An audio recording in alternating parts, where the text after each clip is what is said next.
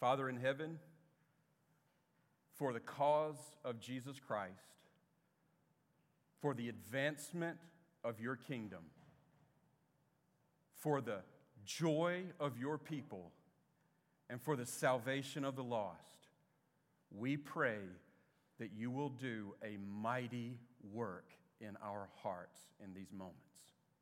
We ask it in the powerful name of your Son, our Savior, Jesus Christ. Amen. There are really two ways to live. Just two bound or unbound. If you look up those words in the dictionary, you will see that bound means to be secured within a cover as a book. To be unbound is to be unsecured, to be removed or unattached from something, as if a book. So, if there are two ways to live, bound or unbound, to be bound to the scriptures is to have your mind and your heart secured to God's word. To be bound, your purpose in life is God's glory. What you really want is to see God magnified more than anything else in your life. To be bound, your power source is God's Word, God's Spirit, and God's people. To be bound, your happiness is found in knowing God and following His revealed will. To be bound, your decision making is based on God's wisdom and not your own. To be bound, your identity is found in Jesus Christ. To be bound, your confidence comes not from something that goes on in this world toward you, but it's in God's love.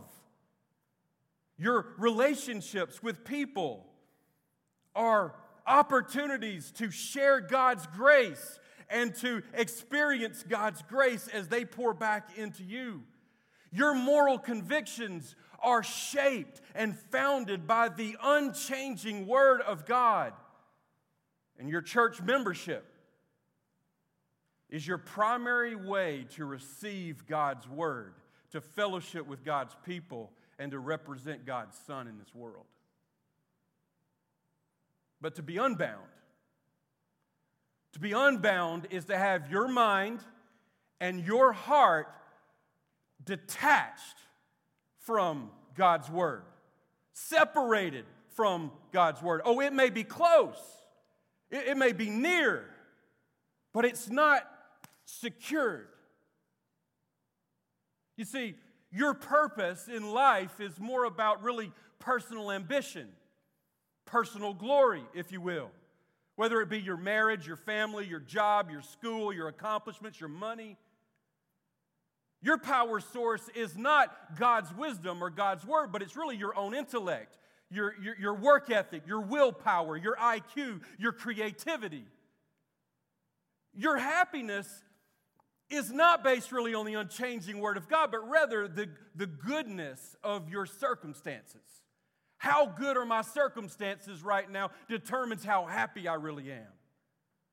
Your decision making is based on human wisdom. Your identity, get this, is really, if, if you drill down, is really about your ethnicity, your family, your income level, your personal achievements, and yes, even your Christianity.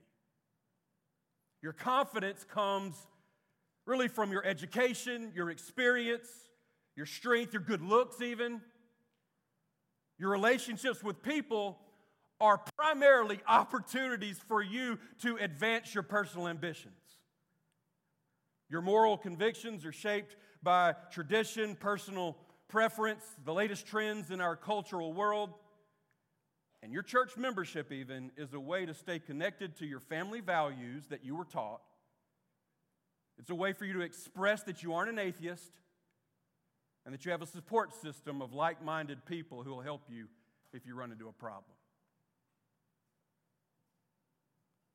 Now, in last week's message, Corey preached about what happens when you're unbound from Scripture. There's a progression you're loosed from God's word, you become jealous, you become anger, angry, and become violent. Or at least that's what happened with the Thessalonians. But there are a thousand other ways that unboundedness from Scripture is played out even in our own lives. Turn to Acts chapter 17 right now. Acts 17. We studied 1 through 9 last week. We're going to hone in on 10 through 15 today, but we're going to read all 15 verses. And my goal right now is to inspire and equip you to bind yourself to Scripture. I want to inspire and equip you to bind yourself to Scripture. The title of the message is on the screen. It's Bound. Bound. Now, when they had passed through Amphipolis and Apollonia, they came to Thessalonica, where there was a synagogue of the Jews. And Paul went in, as was his custom, and on three Sabbath days he reasoned with them from the scriptures explaining and proving that it was necessary for the Christ to suffer and to rise from the dead, and saying, This Jesus, whom I proclaim to you, is the Christ. And some of them were persuaded and joined Paul and Silas, as did a great many of the devout Greeks, and not a few of the leading women. But the Jews were jealous and taking some wicked men of the rabble, they formed a mob. They set the city in an uproar and they attacked the house of Jason, seeking to bring them out to the crowd. And when they could not find them, they dragged Jason and some of the brothers before the city authorities, shouting, These men who've turned the world upside down have come here also. And Jason, he's received them, and they're all acting against the decrees of Caesar, saying that there's another king, Jesus.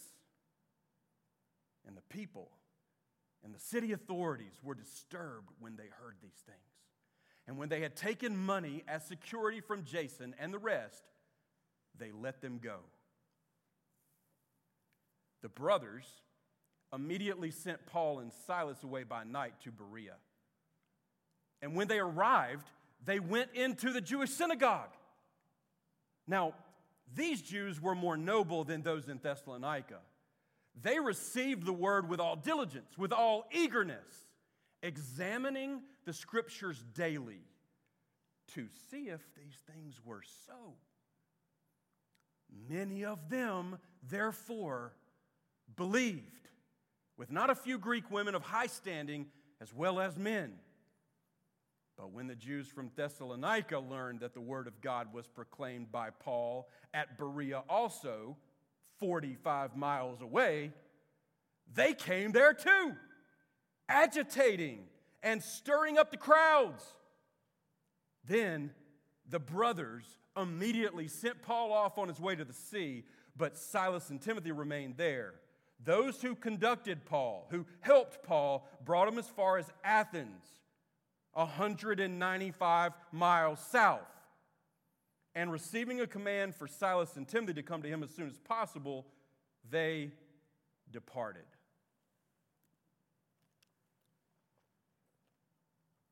This passage begins with an escape and ends with an escape. If you look down at the beginning of verse 10 and then toward 13, 14, and 15, you see two escapes. Paul is escaping from Thessalonica to Berea 45 miles west. And then he, at the end, he's escaping from Berea to Athens, nearly 200 miles south. And I think it's worth noting because it's not the primary um, portion of our study of our text today, is that Paul was always on the run. He was always on the run, constantly being attacked and rejected and receiving physical abuse by those who hated the message that he preached and taught. I mean, he couldn't stay anywhere for very long until people would come after him in order to hurt him. You know, it reminds me that, that Paul's message that he preached, while powerful, was also deadly. It, it was transformational, but it was costly. It was amazing, but it was and could be fatal. And I think let's just pull over for a moment, thinking about Paul's ministry and thinking about his church planting, his disciple making, his preaching, his effectiveness. If you go back and look at Paul's ministry, you've got to say that could be the most effective gospel ambassador the world has ever seen post Jesus. But this is what we've all also got to say. We all want Paul's ministry, but we don't really want Paul's life. Like, we want those church plants. We want to see conversions. We want to see a, a host of disciples being made from either our personal ministry or our church ministry. Like, we want that. But the question really is are we willing to do the kinds of things that it takes to get that? To do that? You see, because we really like, as Americans, we really like ease. We like to do things on our schedule, in our timetable, in our fashion. But I'm not so sure that gospel ministry success happens apart from suffering, sacrifice, de- denying ourselves. A.W. Tozer says it's doubtful whether God can bless a man greatly until he's hurt him deeply. Charles Spurgeon said, Our infirmities are the black velvet on which the diamond of God's love glitters all the more brightly. Paul Tripp said, We suffer so that we may know Christ more deeply and appreciate his grace more fully. We suffer so that we may be part of the good he does in the lives of others. And that's exactly what marked the ministry of the Apostle Paul. He was seeking to be part of the good that God is going to do in the lives of people. And he was willing to undergo whatever it took to do just that. Now, I do want to say this, brothers and sisters. Don't dismiss your sufferings and your problems and your trials as meaningless. Because when you see your sufferings and trials and difficulties and problems as purposeful, and your goal is the glory of God and the advancement of His kingdom, you can leverage all of those problems for the advancement of Christ as you demonstrate His worth and His power and His faithfulness and His love to a watching world who is seeing how you're going to respond. Now, that is just based on the reality that Paul, who was bound to Scripture, experienced major suffering and was chased out of so many towns as we read this book of Acts. Now, what I want us to see right now are three progressions of God's word when people are bound to it. Three progressions of God's word when people are bound to it. And what we should see and what we should be compelled to do is to bind ourselves to it. The first thing that I want us to see is an exposition of God's word. An exposition of God's word. If you look at verse 10, it says that the brothers immediately sent Paul and Silas away by night to Berea.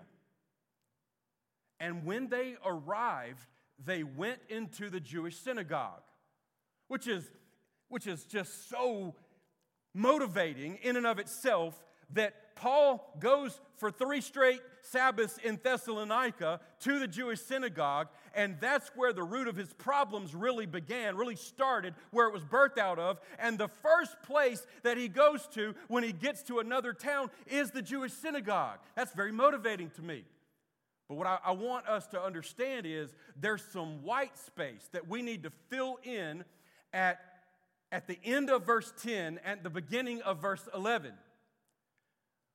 I think that Luke doesn't want to repeat exactly what he said about what Paul did in Thessalonica. He don't want to use the exact same verbiage again, so he just lets us assume that Paul did in Berea what he had also done in Thessalonica. And so let's look back up at verses 1 through 3 because there is where we see an exposition of God's word that Paul carries out not only in Thessalonica but then also in Berea. It says that when they got to uh, Thessalonica, verses 1 through 3, Paul went in, as was his custom, and on three Sabbath days, not, not one day, not a 45 minute one shot deal, but on three Sabbath days, he reasoned with them from the scriptures. He explained, he proved that it was necessary for the Christ to suffer and to rise from the dead, saying, This Jesus whom I proclaim to you is the Christ. What does he do? He reasons. This word reason, it means to teach publicly, to present intelligent arguments, to allow questions and comments and challenges, to, to discuss back and forth with one another, to seek to understand a matter. The, the, the Greek word is dialegomai. It's where we get our English word dialogue.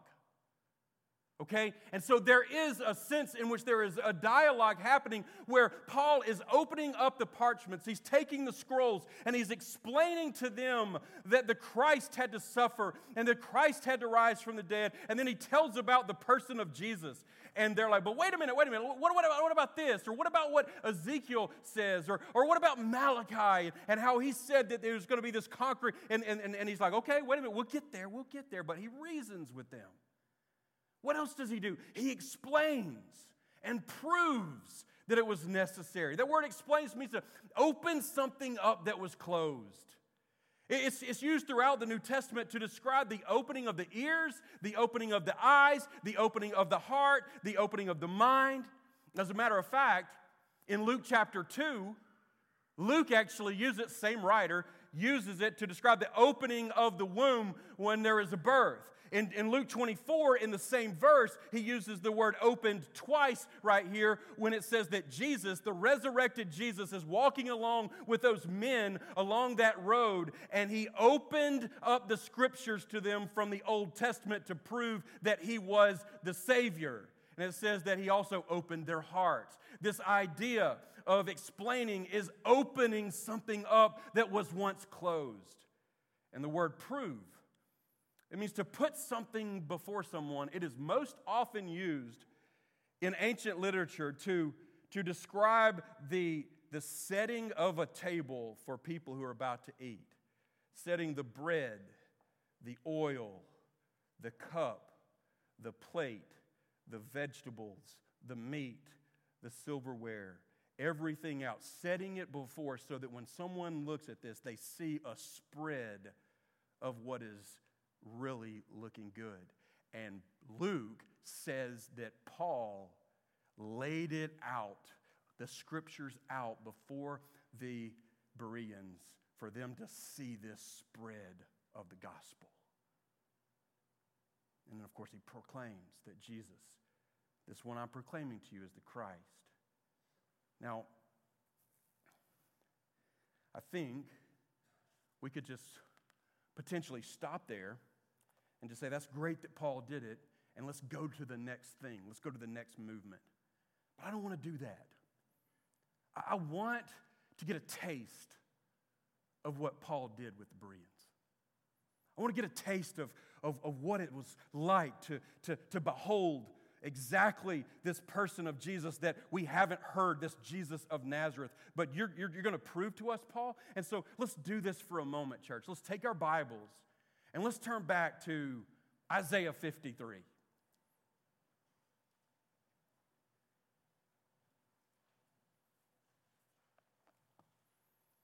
Now, Isaiah 52, verses 13 through all the way through the end of, of Isaiah 53, describes in third person form about the suffering servant of the Lord. They're, they're, they're, they're looking for this servant to be a king, a conqueror, a, a royalty, someone who's going to rule and reign with an iron fist and is going to usher in God's glorious and mighty kingdom. But then in Isaiah, which is not read in Jewish synagogues, which is not read in Jewish synagogues today, Paul says, let's go there. And for our matters, we've got numbers besides the passages. Let's go to Isaiah 53, beginning in maybe verse 4.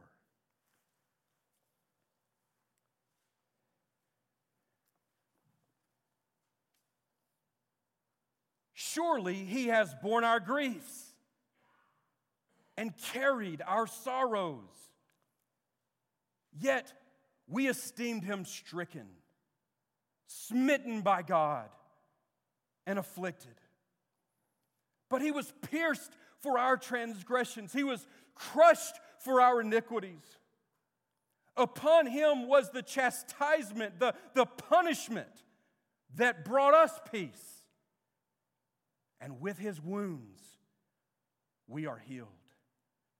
All we like sheep, every one of us, everyone is included. No one is excluded. All we like sheep have gone astray. We have turned everyone to his own way, and the Lord, the Lord, has laid on him the iniquity of us all. Brothers and sisters, this is talking about the Messiah. This is talking about the servant that Yahweh is going to send, who is going to bring redemption and hope and life. That's who he's talking about. And look, there's this sense of substitution. We're all sinners. We all need, in, in, our warrant, our merit, we, we all need to be crushed. We need to be crushed under the weight of God's holy justice and judgment against sinners like us. But what the word is saying right here is that, is that the suffering servant of the Lord is going to do that in our place. In our place. He's going to do that. And Paul would say, This man named Jesus from Nazareth, he came and he went down to Jerusalem after living a sinless life and he suffered and he went up to the cross and he was pierced and he took not only the unrighteous wrath of people who were jealous of him, but also the righteous wrath of Almighty God. I have friends who were there and saw it. Jesus of Nazareth. But let's go to another passage Psalm 22. Because that's really from the first person plural perspective. Let's go to Psalm 22, which David wrote, and we love David. David is the king that we, we love to read about because we know that there's going to be a greater David that's coming. There's a greater David that he even talks about, but David wrote Psalm 22.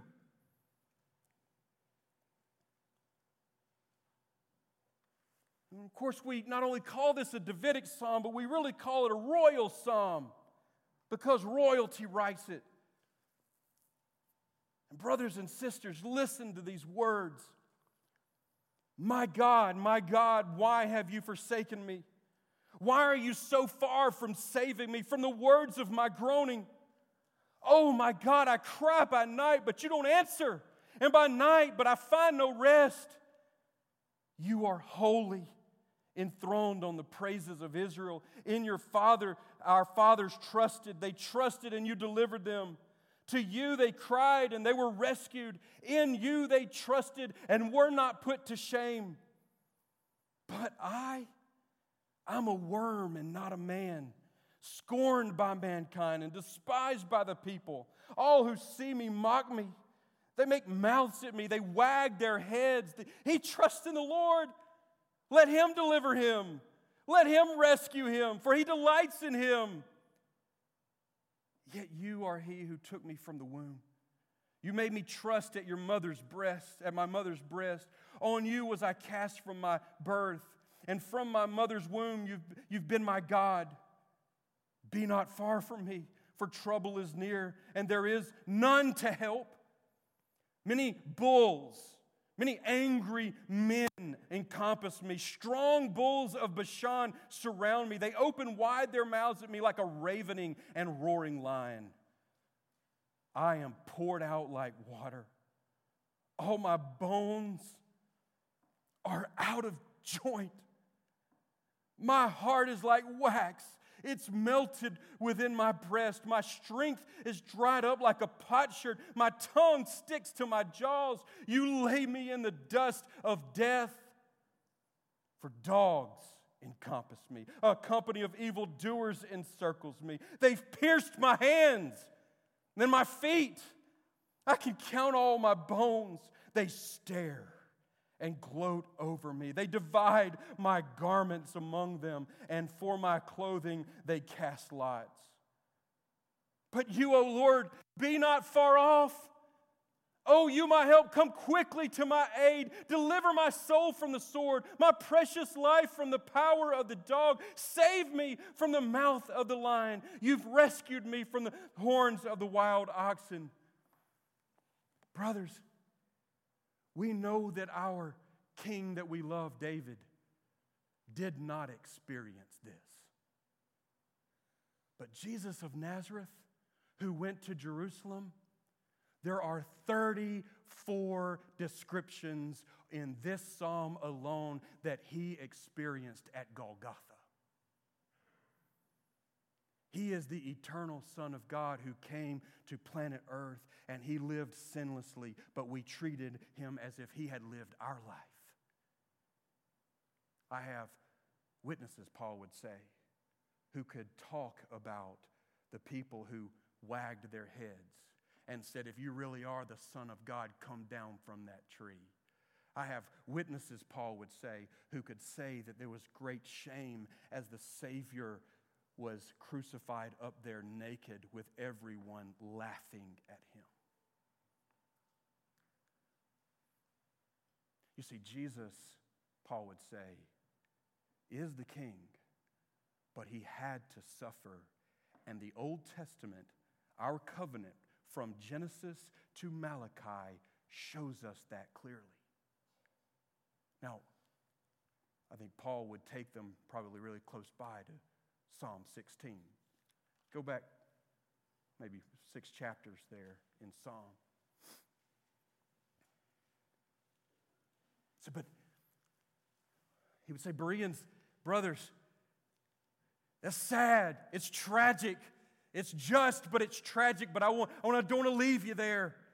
Because if you've read Psalm 16, another Psalm of David, he, he goes on and on about the preserving power of Almighty God. And then in verse 9, he says, Therefore my heart is glad and my whole being rejoices. My flesh also dwells secure. For you will not abandon my soul to Sheol or let your Holy One see corruption. And I believe Paul would say, as much as we love David and as much as we herald David, the truth is number one, David was not ultimately and perfectly holy. We know the story of Bathsheba, we know the story of Uriah, we know the story about the cover up. But two, we also know that David was buried and there has been no recounting of him rising from the dead. But there is a greater David. His name is Jesus. I'm telling you about him now. He is risen from the dead. He is holy, holy, holy, and he's risen, risen, risen. Finally, Paul might take them to Psalm 110. Go to Psalm 110. Because not only is he risen,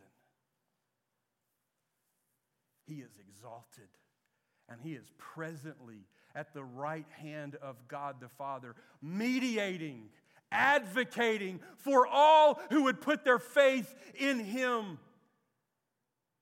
Again, David says, The Lord, Yahweh, that's Yahweh, the Lord says to my Lord, Adonai, the Lord says to my Lord, Sit at my right hand until I make your enemies your footstool. The greater David, King Jesus, is presently at the right hand of our great God, and He is, in fact, appealing on our behalf. He's praying for us. He's wanting you to come to Him to find your hope in Him, your salvation in Him, your forgiveness in Him, your everything in Him. And King David actually forecasted it when he said, The Lord said to my Lord, Come here, sit with me until your enemies are made your footstool. See, Paul would not just give a little dainty, a, a little, a little uh, sprinkling and expect some people like the Bereans to say, Oh, okay, let's follow this Jesus. Why? Because they were bound to the Word of God. And so, church, let's observe how bound to the Word of God that Paul was, that he could go and accurately, intelligently, and powerfully demonstrate that Jesus is the Christ that God had forecasted for over a couple of thousand of years. And second, let's now look at an examination of the word that, that the Bereans have. So we have an exposition of the word, and now go back to Acts chapter 17. Acts chapter 17, we see first the exposition of the word, and now we see the examination of God's word.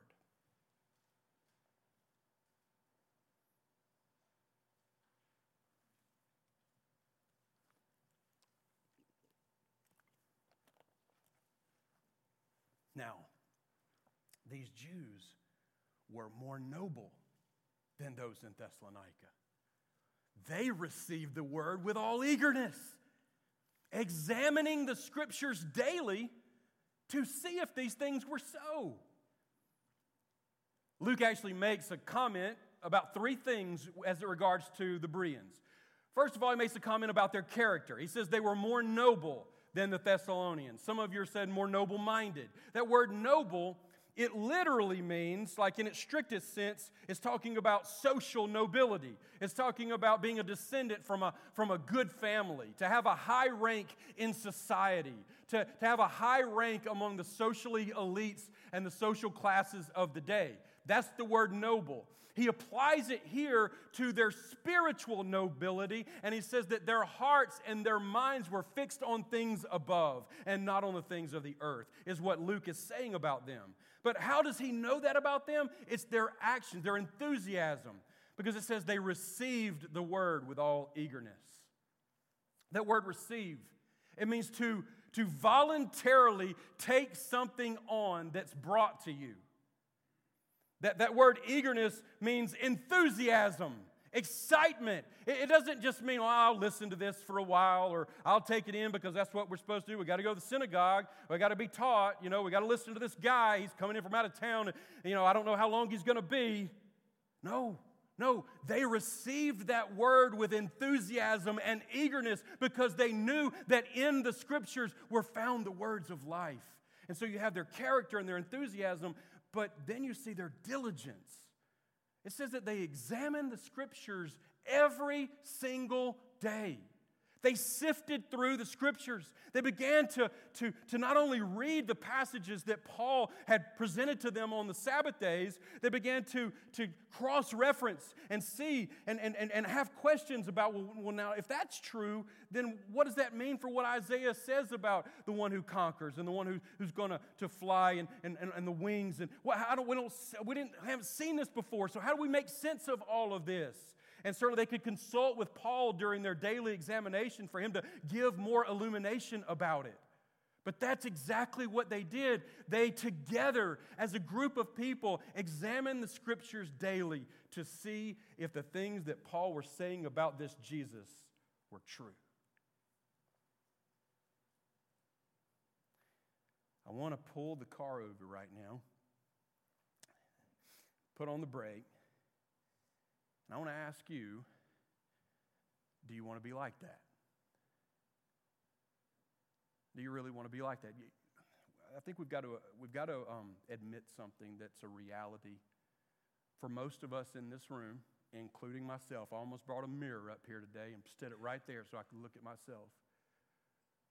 We have gotten so far in our culture with dig, in the digital age that we are like our culture, that we just, uh, we look at the picture, we read the 140 characters or now 280 or whatever it is, we, we see the story, but we're so mesmerized by the sight of our eyes, what we see, what we can, the images.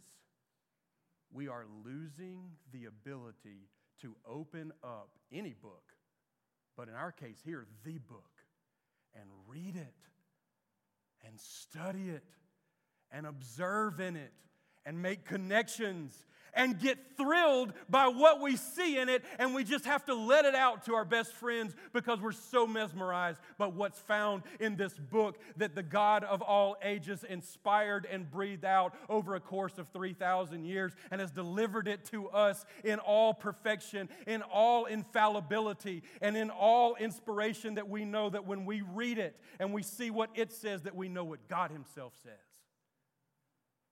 That's the way they were. And so I want to tell you right now to give you three ways that you can bind yourself to Scripture. Bind yourself to Scripture. And I'm going to illustrate it in, in three kind of singular words the row, the circle, and the chair. The row, the circle, and the chair. You're in the row right now. The row is Sunday morning, 10:15 to 11:45 or so you commit yourself to come with God's people and to sit in these rows and sing God's songs and listen to God's word and repeat um, God's word through various forms that other people come up here and either read it or recite it or have us recite it. To pray through God's word, and then to have a preacher like someone like me coming up right now and opening it up, and you listening with attentive ears and open hearts to see what God has to say on this Lord's day is sitting in the row. But I want to say this I want to say this, especially in our culture at our times, it's easy to not bind yourself to the row.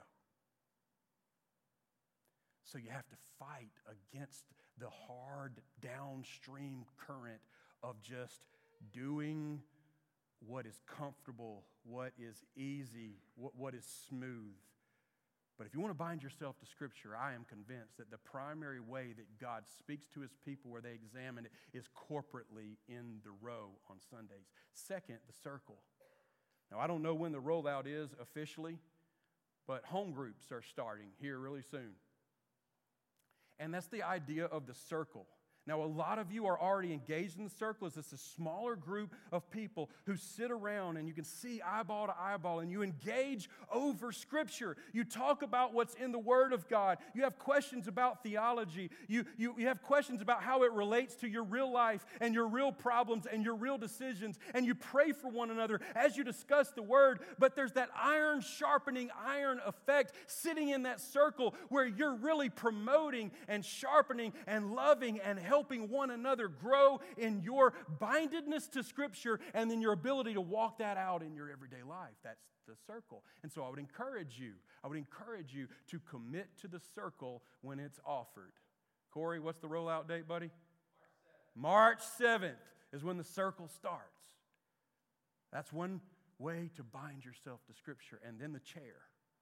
The chair, if I if I'd have gotten somebody to help me, I'd have got put a nice chair here with a little table and a Bible and a notebook and a pen and maybe a cup of coffee or a cup of tea or something and just had this. This is a way in which every single day you can bind yourself to Scripture as you open up God's book and read God's Word and meditate on it and think about it and pray to Him through it and then go out in your day and let it out in some way. That's your individual relationship with God. But you've got the row, the circle, and the chair. And if you really want to bind yourself to Scripture, commit yourself to all three of those things. All right, finally, not only do we have the exposition of God's Word, the examination of God's Word, let's look at the transformation by God's Word. The transformation by God's Word. Verse 12 says, Many of them therefore believed,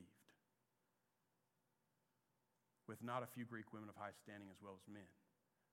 But also look as well at the fact that they helped Paul get out of town immediately. They, they conducted him. They brought him as far as Athens, which was a weeks long travel to get down there if they went by land. We don't know exactly how they went. But I want us to just see that there was a transformation of salvation and a transformation of service. Like they experienced deliverance. They, they, were, they were wanting God's word, they were wanting to follow Him. They had binded themselves to the revealed will that they had at the time. But then when Jesus was presented to them, the glory of God in the face of Christ shone not only on their eyes, but down into their hearts. And they crossed over from darkness into light, from deadness into life. They walked over over into what the Colossians could say and what Paul could say is they tra- transferred from the kingdom of darkness into the kingdom of God's beloved Son, and they never looked back. They had a transformation of salvation when they heard the word about Jesus. And then it immediately changed their mentality to the point where they started serving. They were called brothers and they gathered their resources and they said, Paul, we got to get you out of here. The Thessalonians are bearing down. We don't want you to die here. We want you to keep preaching this message that you've preached to us. And so we pool our money. Let's get a couple of our guys. Going to go all the way down with to Athens. They're going to let anything happen to you. They'll, they'll come back. Well, how are they going to support their family? Oh, hey, we'll take care of them. But they're, they're going to take care of you till you get down to where you need to go. They had a transformation of salvation, a transformation of service, and their lives were totally changed by the Word of God as was exposed to them in the face of Christ. So, I'll tell you, uh, I've got a, a few questions that I want to ask, but I just want to show you this, uh, this book, Holiness by J.C. Ryle. It's, um, apart from the Bible, my favorite book I've ever had.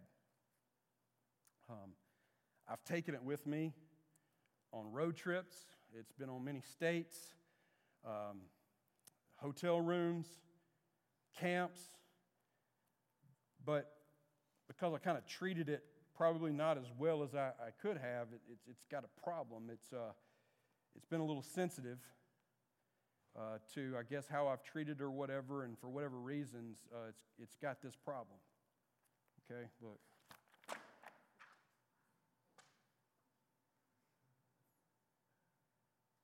I didn't know how that was going to go. but it had, was about as dramatic as I could think that it could have happened. This is what I want to tell you. Um, when we loosen ourselves from Scripture in some ways, it's not like we still don't have a little truth, we still don't have some good things that we do, and our lives don't look like um, you know, something terrible because you can see it and, oh, that's, that's really good.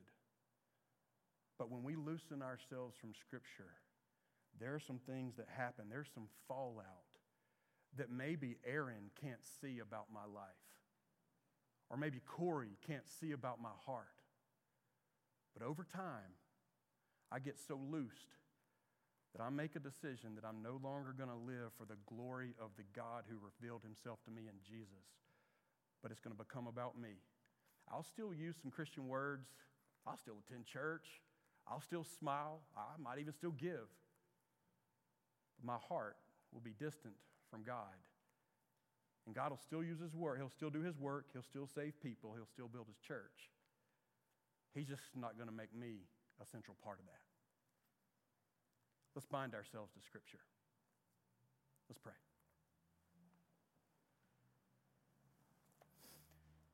Father, in the name of Jesus Christ the Lord, we pray that you will help us bind ourselves to you, the God of the Word. Amen.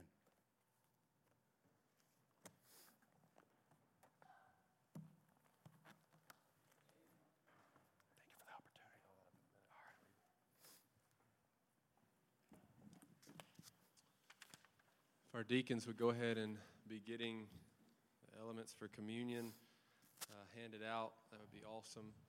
Um, this is your first time here with us this morning. Uh, one of the ways we believe uh, that is a right response to the proclamation of God's word, uh, the gospel, uh, is um, abiding in Christ, uh, remaining in Him. Thank you, Rod. Um, being one with him. That's, that's the call he calls from us is come and be with me. Come and be one with me. And so one of the ways he vividly portrays this in the scriptures is he sits down with his disciples and he, uh, with bread and cup, uh, shares with them that the bread that he's giving them is his body broken for them. And he calls them to eat of him. And then he shares that the cup is his blood poured out as the new covenant to forgive their sins and make them righteous before God. And he calls them to drink of him. And so we believe that this is a wonderful way to respond when God's word is proclaimed. Um, but one of the things that we also believe about this time is that it is not uh, a, a, a, light matter. It's, it's not anything to play around with. It's not rote or just something that we do at the end of a service. Uh, this time is very, very serious. I want to read to you 1 Corinthians 11, verses 27 through 32. Paul writes, Whoever therefore eats the bread or drinks the cup of the Lord in an unworthy manner will be guilty concerning the body and blood of the Lord. So let a person examine himself then, and so eat of the bread and drink of the cup. For anyone who eats and drinks without discerning the body eats and drinks judgment on himself. That is why many of you are weak and ill, and some have died. But if we judge ourselves truly, we would not be judged. But when we are judged by the Lord, we are disciplined, so that we may not be condemned along with the world. And so I share that with you this morning just to remind you that this is sacred. Uh, it's sacred when we gather together. It's sacred when we sing songs together and lift our voices to the Lord. It's sacred when we confess sin and profess faith together. It's sacred when we hear, when we sit in the row and hear the Word of God preached. And it's sacred now how we respond to that Word as those who would believe by eating and drinking and remembering our oneness with Christ. I've got it, Wendell. Thank you. And so, what I want to do, I want to give you just a moment uh, to bow your head and to just confess maybe personal sin before the Lord. Just spend some time with Him.